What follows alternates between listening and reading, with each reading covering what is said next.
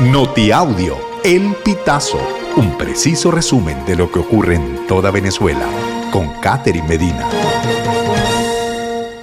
Saludos estimados oyentes. A continuación hacemos un repaso informativo por las noticias más destacadas hasta este momento. Comenzamos. Estudio comprueba el impacto negativo del COVID prolongado en pacientes. Este estudio fue publicado en la prestigiosa revista Lancet Respiratory Medicine y contó con la participación de 259 pacientes que fueron hospitalizados por el virus. Cinco meses después de ser dados de alta, las resonancias magnéticas de los pacientes fueron comparadas con las de un grupo de 52 personas que no padecieron la enfermedad.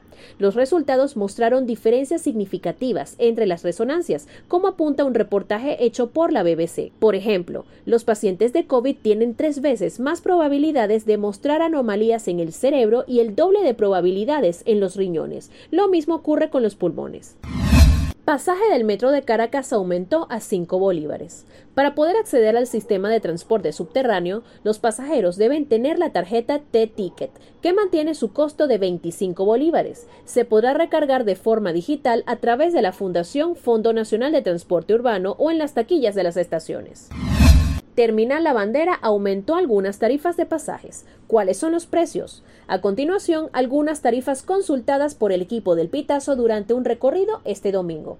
San Fernando de Apure 16 dólares, San Cristóbal 35 dólares, Maracaibo 28 dólares, Valera Trujillo 25 dólares, El Vigía 25 dólares, Mérida 35 dólares, Guanare 20 dólares, Barinas Samán 26 dólares, Achaguas 21 dólares. Y Mantecal El Orza 26 dólares. Los precios de los boletos se pueden pagar en dólares en efectivo o en bolívares al cambio según la tasa del Banco Central de Venezuela fijada para el día en el que el usuario decida comprar su pasaje. Niño Guerrero es buscado por las policías del mundo.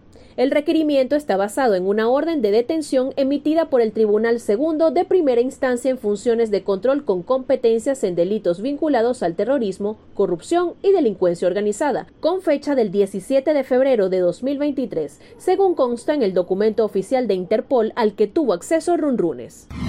Docentes continúan sus exigencias por mejoras laborales. ¿Cuáles son las próximas acciones? Los docentes venezolanos no abandonan sus exigencias por sueldos justos y mejoras de las condiciones laborales en las que se encuentran. Se mantendrán en la calle y por lo tanto tienen previsto un cronograma de actividades para exigirle al Estado venezolano que cumpla con las peticiones del gremio. De cara al inicio del nuevo año escolar el próximo 2 de octubre, los maestros rechazan que el gobierno de Nicolás Maduro no anuncie medidas a favor del sector educación. Estimados oyentes, este ha sido el panorama informativo hasta esta hora. Narró para ustedes Catherine Medina. Estas informaciones puedes ampliarlas en nuestra página web, elpitazo.net. También recibimos tus denuncias vía SMS o WhatsApp a través del 0414 230 2934.